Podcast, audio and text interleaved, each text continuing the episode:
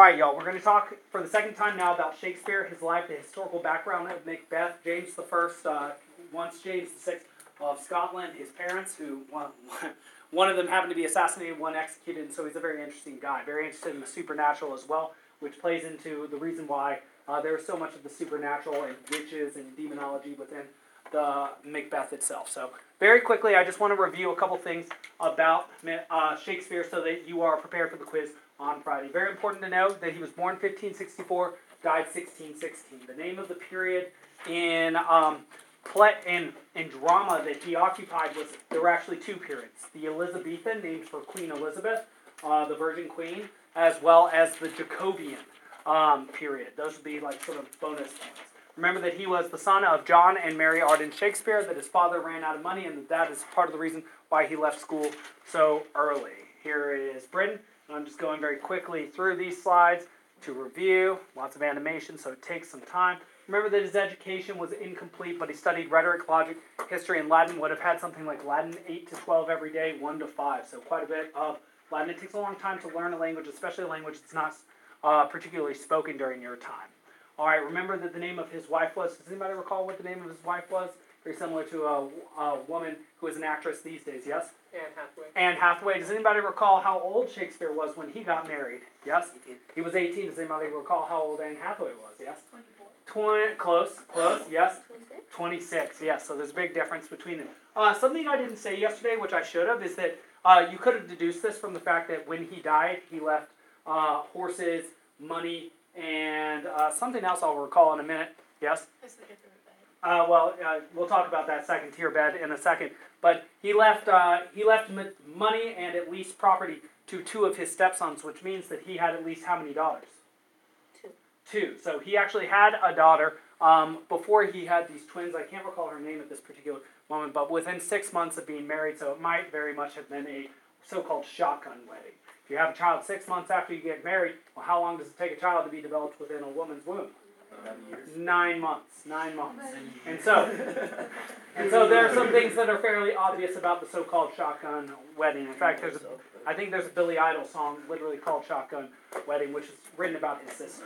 All right, in any case, 1585, Hamnet and Judith were born to him very sadly. His son Hamnet, for whom we think possibly gave his name to the tragedy Hamlet, died. He died. This is a time of plague. One reason why plague often occurred at this time is that London was very much overcrowded. They didn't have a plumbing system. They didn't have toilets that were connected to a sewer system. That meant that, well, people would publicly defecate, and that would mean that attracted nasty little bugs and rodents who would then eat that and then would land on other humans. It's whenever you get rodents and flies around, you get plague and pestilence. In fact, that's part of the reason why undoubtedly at the beginning of the Iliad there was a pestilence that broke out. The gods are angry at you because you are not conducting yourself in the appropriate way. You are not following the laws that keep people clean, as it were. In fact, there are some ideas that in the Old Testament, the reason why the Jews didn't like certain foods like pork was because they were easily corruptible, or that they could spread disease. So that's a very interesting idea. In any case, you want people to be clean, you want them to be healthy,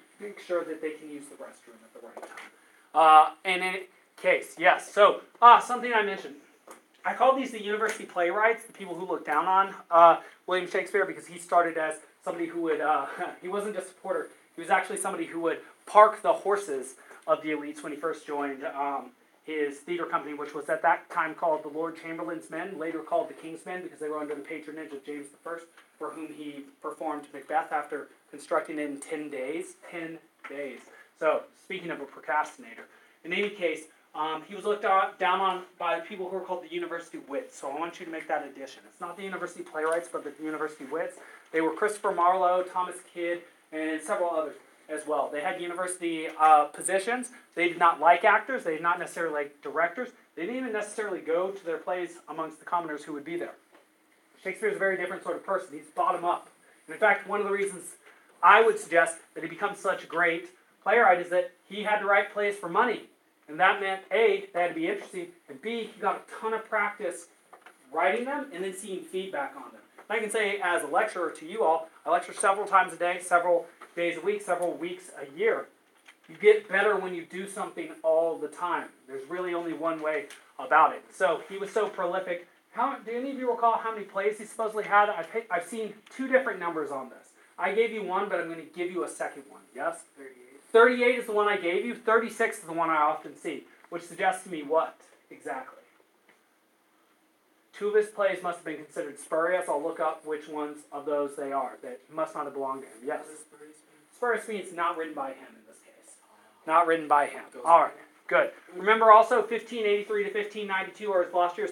Oh yes, I told you that he had to leave his home at one point under some sort of circumstances. I looked that up. The circumstances were sort of funny. He had been caught poaching a couple of times from a rich landowner and sort of in order to get some food because he was fairly poor at this time. And he got caught this time, and he wanted to escape a whipping. He had been whipped at least one time before. And, well, you know, that's a pretty good way to run away from home, or a pretty good reason, yes? Was it also true that he didn't write Act 3, Scene 5? That's almost certainly true, yes. And we'll go through Act 3, Scene 5, and look at Thomas Middleton's work there. You'll notice a very different theme. You'll notice that there's weird singing and dancing added to it. You'll notice that there's an improper perception of Macbeth. They call him sort of happy. He's very much not happy at this point.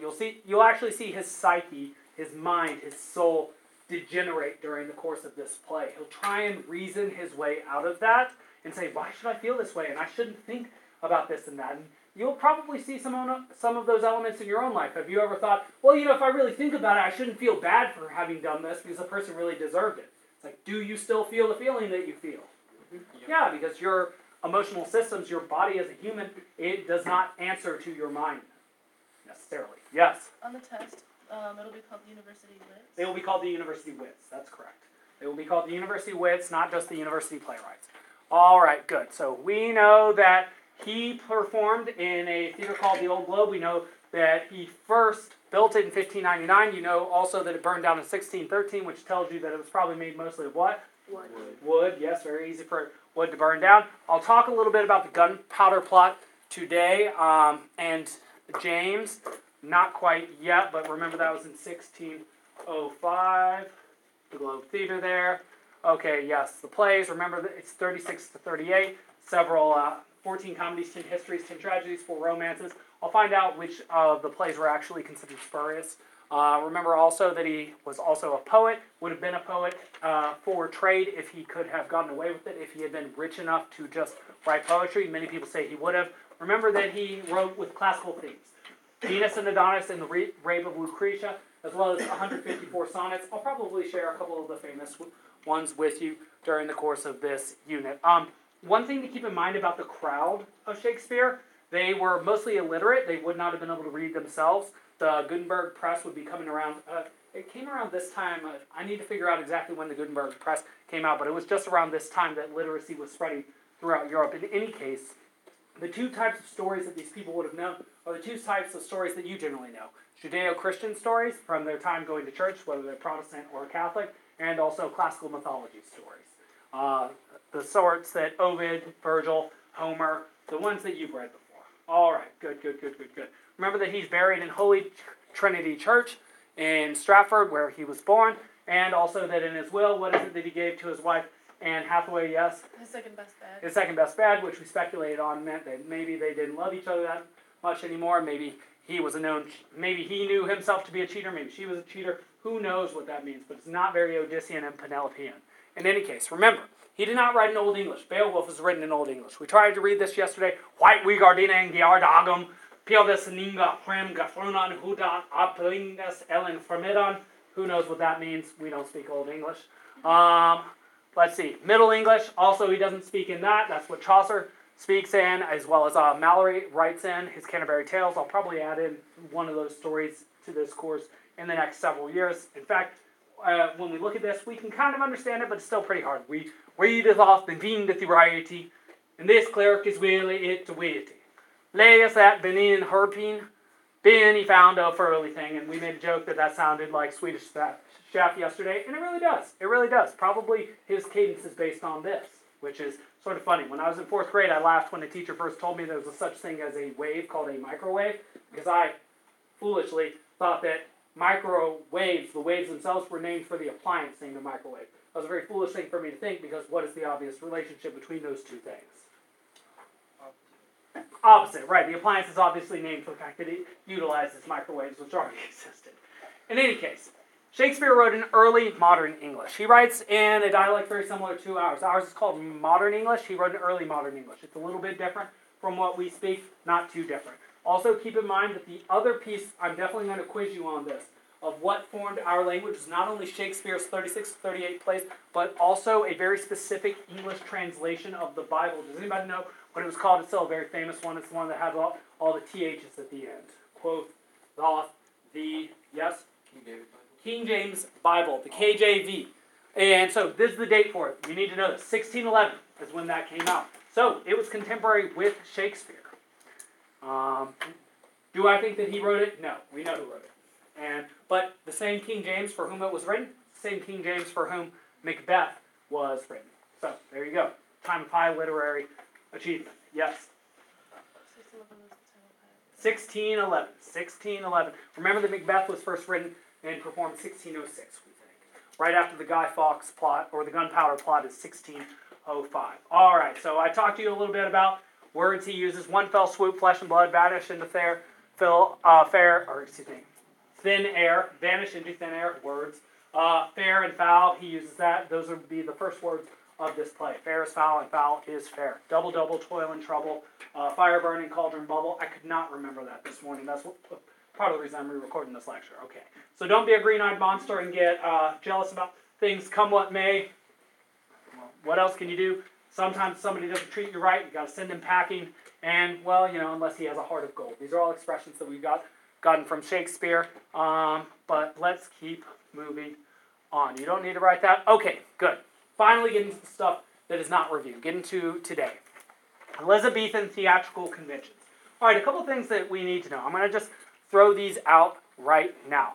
First thing is this. What is a theatrical convention? Well, it's a suspension of reality. You know how when you go to watch a play or to watch a movie, whether it be animated or not, you have to sit there and sort of grant the conceits of the movie. There might be green people. There might be trees that can talk in Lord of the Rings. There might be space aliens. Obviously, these are things that we have not encountered in reality, but these are things that we accept are part of the universe, of the dramatic universe that we are perceiving, the so-called cosmopoetic space that we are occupying. In any case, with a play, and this is part of the reason why you might consider plays boring, besides the fact that they usually have language that you don't fully understand, is because, well, you have to imagine a lot. The costumes, there we go, I think I have one bit here. The costumes and the scenes weren't super well done. See y'all, baseball players, see y'all.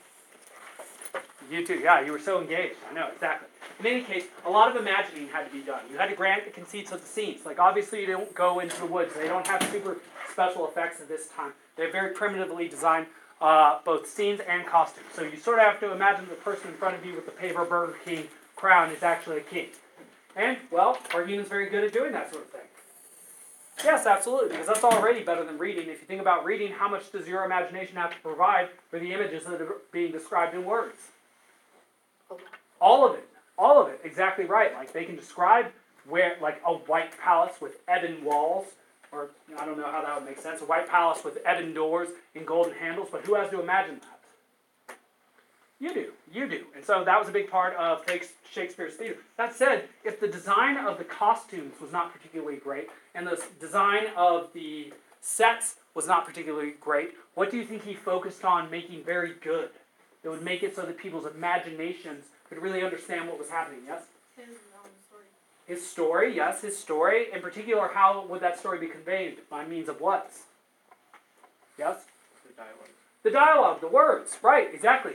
Part of the reason his language is so beautiful, besides the fact that he wanted to be a poet, is that he had to do almost everything with words. His words had to convey the story, so he had to be very articulate. In fact, he is.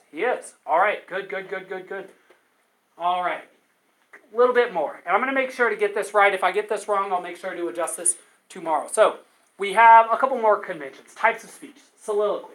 You can see the word soul in there, which means alone. Sole fides. Faith alone is one of the theological perspectives against faith justified by acts that James puts forward that we talked about during the Paradiso in the Fixed Stars. In any case, soliloquies or soliloquizing is when you are alone as an actor on a stage and you are speaking forth your most inward thoughts. Why do they do this? Well, in the novel, you can say he thought. In a movie, you can pan onto the face of a character, have them not move their lips, and you can sort of hear an echoey version of their voice, which lets you know that they're thinking. Well, how do you know what a character is thinking in a play? You don't, unless you put them alone on a stage, and often, and this is something they do with the sides too, you darken the rest of the stage, spotlight them, and have them think something through by speaking. That's important. Asides, very similar to soliloquies. Asides are when there are still people on the stage, but the character actually walks to the side of the stage, has the lights dimmed on everybody else, they usually are still as well, and then you, boom, shoot them with the spotlight. That said, you couldn't do that at this time because plays were up. Since there were no electric lights, when were plays often performed? Mostly at night, or excuse me, during the day, not at night. Something interesting, though, is Macbeth, given its supernatural conceits and the fact that it does take place in a place of sort of darkness, both darkness of the soul as well as literal darkness, is actually performed by candlelight for King James, which I do think makes it a little freaky. Also, there's plenty of blood and gore in Shakespeare. Titus Andronicus is well known for being the bloodiest play ever created. I don't teach that to you because I'm told it's very simplistic. I haven't read it myself. I'll read it this summer. And, of course, the supernatural are going to be a big part of this. Fate will be a big theme, as well as are there witches? Do they have supernatural powers? Do they have the power even to upset a king? All right. Good. All right. These last pieces I'll give to you, but I don't know how much I think of them. For Macbeth in particular, use of disguises and mistaken identity is not a major feature. If we read Othello in the time to come, you'll see that mistaken identity does become a big issue. Midsummer's Night Dream as well. Sort of the idea of displacement, the idea that some people think something is happening or somebody did something but they get it wrong. That's often used by Shakespeare. In any case, sometimes, and we'll have to see whether this is actually true in Macbeth, the highest ranking speaker gets to speak last. So in scenes where King Duncan is present, we'll have to see whether it is he that speaks last. When Macbeth becomes king, spoiler alert, we'll have to see whether he's the one who speaks last. See whether this conceit is correct. Also in tragedies, there are often multiple murders, especially in Coriolanus, as well as Othello, and really several of them. We'll see multiple murders as well, especially in Cold Blood and Macbeth. It is definitely not a comedy. It is very much a tragedy. Something interesting said about Shakespeare's plays, and as you read the 36 of them during the courses of your life, you can see whether this is true. One thing said of them, which may or may not be true, you'll have to find this out for yourself, is this. His comedies end with a marriage. Much Ado About Nothing certainly does. And his tragedies end with a funeral. Romeo and Juliet certainly plays that out. All right. Now, all right, let's get talking about Macbeth and James I. I'm going to go fairly quickly through these next three slides or so. Okay. Macbeth was first written in, we think, 1606 and then performed. This was 1 year after the Gunpowder Plot on James's life. So something I want you to understand about this King James I, who was first King James VI of Scotland, is that he was very, he was very concerned for his own well-being and for what it meant to be king. For two major reasons. His father was assassinated, as well as his mother was executed. His father was, I think I have it on this slide here, Lord Darnley, Henry Stuart, and his mother was Mary Queen of Scots. And so, we'll talk about, and of course he had an attempt on his life as well as the entire royal family's life as well as the entire parliament's life by Guy Fawkes and the Catholics who attempted to destroy the Protestant parliament during the Gunpowder Plot, which is now celebrated as Guy Fawkes Day every year since by the Brits. In any case, remember the 5th of November for those of you who have seen V for Vendetta. Exactly. So Macbeth is one of Shakespeare's most topical plays because it takes place with somebody who was almost assassinated just a year ago and is obsessed with the idea of the supernatural and assassination. We will see assassination here. We will see a king assassinated. We will also see supernatural figures. We'll even see a goddess, Hecate, whether she was added in by Thomas Middleton or by Shakespeare himself, will be potentially relevant to our analysis. So, this is a dramatization of Scottish history. Macbeth, he's Scottish, and he starts as a Scottish thane,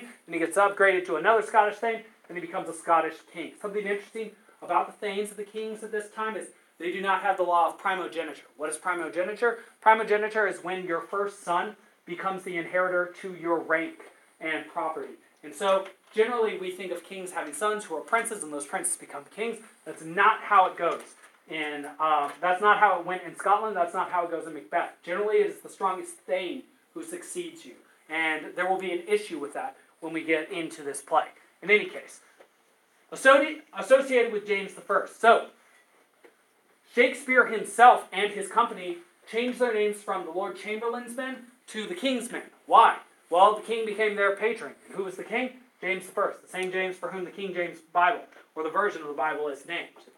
The inclusion of Banquo. Something you'll notice, especially in the early acts of the play. So Banquo seems to be a good friend of Shakespeare. Also happens to see the witches at the same time, which would be good evidence for the fact that they are, in fact, witches and women, and not just internal psychological sort of states of Macbeth, unless they are states that are shared by Macbeth and Banquo.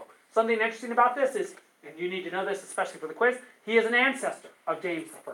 And so the reason Banquo is included is to make James I seem more honorable, because his ancestor was more honorable. And in fact, Banquo will end up being murdered by, not Macbeth directly, but by his hired thugs. But it will be said in the very first scenes, I think it's actually Act 1, Scene 3, that Banquo will be lesser, but also greater than Macbeth. Not as happy, but also happier. This is an illustration of what's called equivocation. When you say something in one way, but it actually means another. When you are syntactically ambiguous, is what the scholars say. And the reason is that Banquo will not be king as Macbeth is, but Macbeth will not have an heir. Banquo's children, his descendants, will become kings. And so who actually gets the better deal? Probably Banquo. And this would have been something that James I would have loved to hear. My ancestor. It's, and it actually reminds me quite a bit of, which work did you read that was considered by some a work of Roman propaganda, where there is a divine ancestor of a current ruler spoken about in glowing terms? It was a Roman work, yes? The Aeneid, of course, when it talks about the descendants or the ancestors of Julius Caesar, Octavian Caesar, through Romulus and Remus and up through Aeneas himself, who is himself the son of Venus, who is herself the daughter of Jupiter, and therefore the father of the gods is related to kings. Right. All right. What are some of the thematic tropes in this play? Some of the major central themes. Spectre of treason. Treason will happen. A king will be murdered by a thane. That's something that James ran into in his own life. His father, who was king, was assassinated. Yes. Wait, what's a thane? A thane. Great question. What is a thane? So have y'all heard of dukes before? A duke is, I believe, the rank directly below king in England. And in fact, it comes from the Latin word for to lead on someone. So educate has the word duke within it.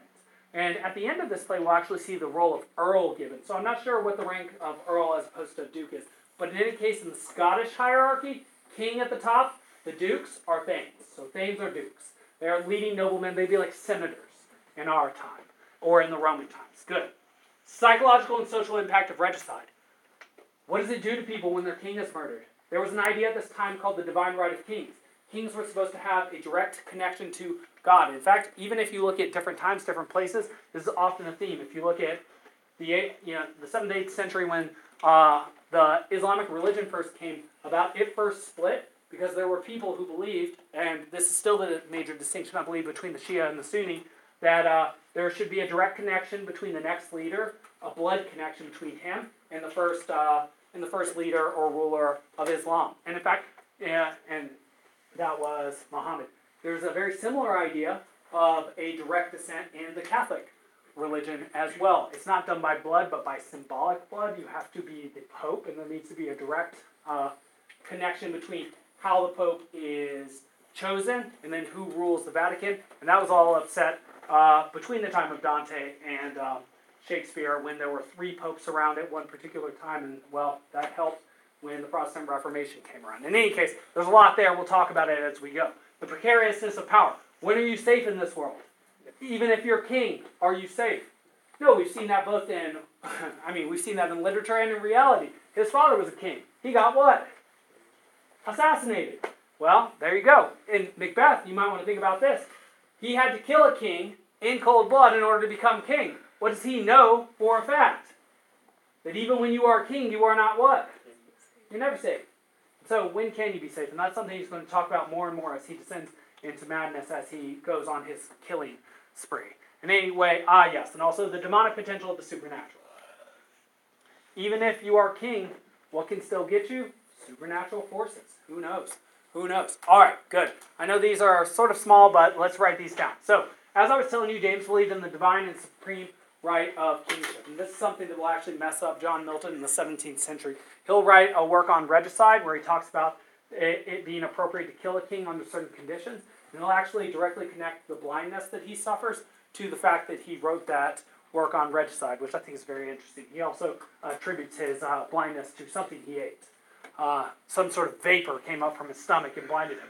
But, you know, decent ideas. In any case, simultaneously did James live in fear of his life. As I told you earlier, his father was assassinated. His name was Lord Darnley. His actual name was Henry Stuart. He was part of the Stuart dynasty.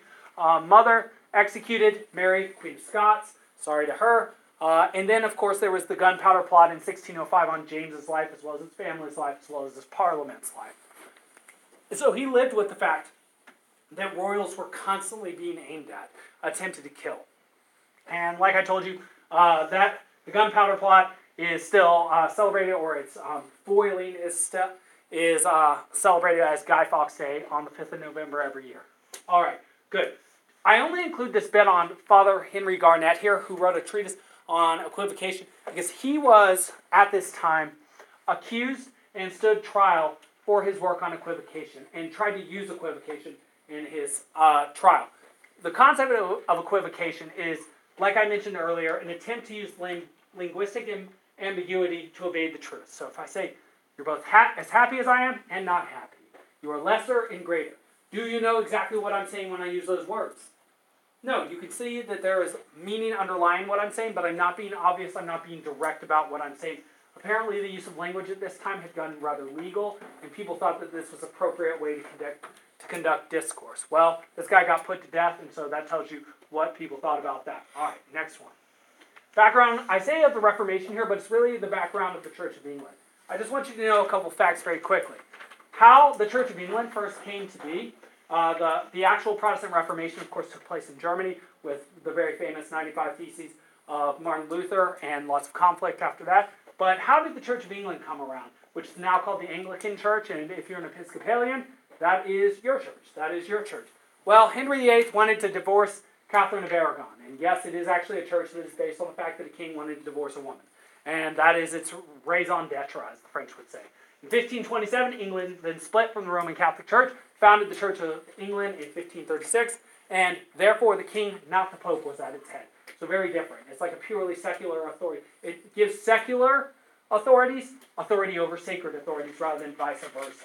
And so there's none of that balancing that Dante would have liked. Well, in the decades preceding Shakespeare's birth, England underwent a prolonged period of religious and political tumult as the throne passed swiftly between Henry VIII's three children who were differing religions, Edward, Mary, and Elizabeth. So the country would swing between Catholicism as well as Protestantism. So things changed very fast, very quickly, very often. And so that's not very good for the stability of the people. In any case, with each shift in allegiance came the threat of violence and persecution for those who were deemed disloyal and therefore heretical. Which, you know, that's a big problem. If you're a Protestant and you have a Protestant king and you're saying all the right things and all of a sudden the Protestant king dies and there's now a Catholic queen, then all of a sudden many of the things that you think and say might be considered heretical, and then that which was normal to you one day might get you killed the next. People don't really like when that happens too fast. All right, a couple notes on Macbeth's construction. In 1604, a year after they had become the King's Men, I'm just reading this, servants to James I, they mounted a play dramatizing the events that took place on 5 August 1600, when James VI, that's James I of England, that's when he was still just the King of Scotland, narrowly escaped an assassination attempt by John Ruthven, Earl of Galloway. So this guy has had a couple, this James I has had a couple different assassination attempts put on him. The play is now lost, but as a contemporary reported, was politically explosive and consequently forbidden. So something interesting. This is the reason why Macbeth had to be written in 10 days, also probably part of the reason why it is so short, half the size of Hamlet or so. James enacted an old piece of Elizabethan legislation in response, which was No use of contemporary likenesses can be done. As in, nobody who is currently alive, who is a political figure, can be used in these plays. Well, there you go. There you go. And so if James happens to be in a play, and that's the play that they were going to perform as the King's Men for James, what do you have to do with that play? You have to get rid of it and write a new one. And that's why Macbeth got written. Also, just something I want to note to you is that Macbeth speaks a full one-third of the lines in the play, which means that it is a play about kings, it is a play about a Scottish king, it is a play about Macbeth, and in some ways it is therefore a play about James and the sort of person he could be. All right, good. A couple things about James himself. We have about 8 minutes left here, so let's make sure we're focusing. James was a strong believer in the diabolical powers of witchcraft. Need you working. He was an author of a treatise called Demonology. Demonology. So, something interesting about him, besides the fact that he first wrote that in 1597, is that he had himself presided over the violent persecutions of witches in Scotland. He himself put them to death. He wrote about demonology. He really cared about supernatural forces. He was a very superstitious individual. And you can imagine that if you had multiple assassination attempts on your life, as well as your father was executed and your mother, or rather, your father was assassinated and your mother was executed, you might yourself be pretty superstitious and believe in the supernatural. So when Macbeth features the supernatural, when William Shakespeare includes within his play the supernatural, you can tell that he's slightly pandering to his what? His audience, his king. Exactly right. And so, we'll also see the witches equivocate in the very first scenes. We'll talk about that, in the next 6 minutes, that's for sure. So, two of the major themes that we're going to run into are how can supernatural forces affect the fates of others? Cool, we've already written about that as of yesterday. And what is the implication that the divine right of kingship is susceptible to the manipulation by occult works? How can something which is divinely ordained be affected by evil supernatural acts by humans? And can it? Is what is supernatural or magical a destruction or a rift in the divine order? And is that which is magical so demonic or so evil that it can actually change the will of God, change the fates of men, change even the divine right of kings? It's a major question. James, obviously, very much obsessed with this subject. All right, and so Macbeth engages with some of James's personal preoccupations. And so, what do we see here? Well, the play is itself paradoxical and incongruous. Things are weird, things are strange. It is like it is itself a work of equivocation. Nothing is simple. You have a hero, a protagonist, who's actually the villain. You have competition between individual agency, that's your own capacity to make free choices, as well as supernatural forcing of you to do things. If somebody casts a spell over you, like a love potion, gives you a love potion, are you in control of the fact that you're in love? Sort of like Dido with Eros from Aeneid Book 4 and Book 1. And then, of course, equivocation and syntactical ambiguity, they mean the same thing, will be a big part of this play. We'll see that immediately. Let's get to the play itself, Macbeth. I'm going to get through at least the first scene or two. All right, here we are. We see three witches. They remind us very much of the Moirai or the Graeae of Greek tradition. Those are the three fates, the spinners, as they're called.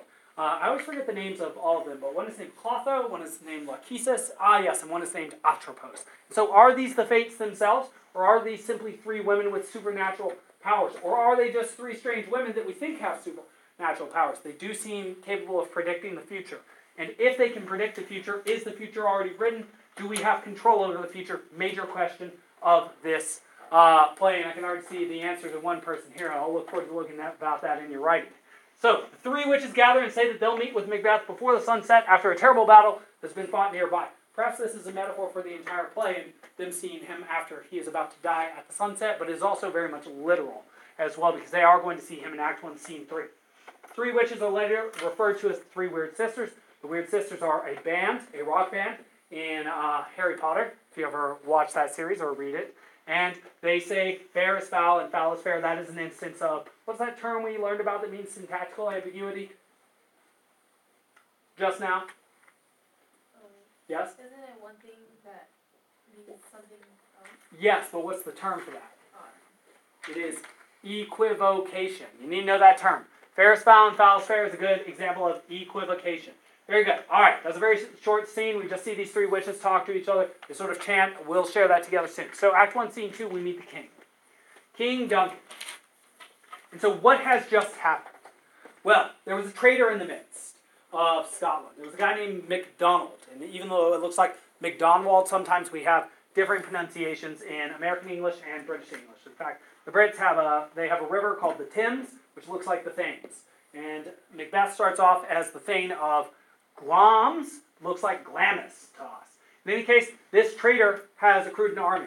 With that army, he has joined with Norwegian forces, Vikings, led by a guy named Sweynjo. And in fact, there's a third traitor named the Thane of Cawdor, who dies in a very noble way, according to account, who all join together in order to overthrow this current king. Macbeth is sent with Banquo to overthrow, or to quell this rebellion, and he does a great job. And in fact, this first scene, also just something to note, is note that the King Duncan has two sons. One's named Donaldane, not the biggest figure in this, as well as Malcolm, who will soon be named the Prince of Cumberland.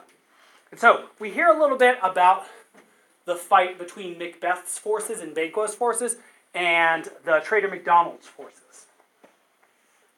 Macbeth brandished his steel, which smoked with bloody execution. And then he carves his way through Macdonald's men. He has a 5.5 foot long broadsword, by the way, two-handed. It's huge. It can cut people in half. And in fact, when he comes face to face with the slave Macdonald, at which point Macbeth thus unseamed him from the knave, that's your belly button, to the chops, that's your mouth. He cuts him in what? In half. And then stuck his head upon the battlements. Then did what with his head? Stuck it on a pike on the battlements of a castle so that everybody could see it and see what happens to traitors. What's interesting about that is, do you remember what happens to the schismatics in Dante's Inferno? What's done to them? Yes? Yeah, one of them has his face cut in half, one has his belly cut in half. Ali and Muhammad are the two big ones there. Exactly. This guy gets cut in half too for trying to cut this nation in half, yes? That kind of sounds like something that happened to a character, and I think, is it the Iliad? There was a guy... yes, Dolon, who has his head cut off while he's still speaking. Yeah. Exactly so. Very good. Very good, very good, very good. All right, what else do I need here? All right, so there's the initial battle. You know what? I'm actually just going to talk about more of this later. This is a good lecture. We've gotten into the first act. What you need to know is that Macbeth has just called a rebellion and is going to receive the fruits of his labor. He's going to receive the rank of Thane of Cawdor, after being Thane of Glamis, after putting down the Thane of Cawdor's rebellion alongside of Macdonald, alongside the Vikings led by Sweynjo.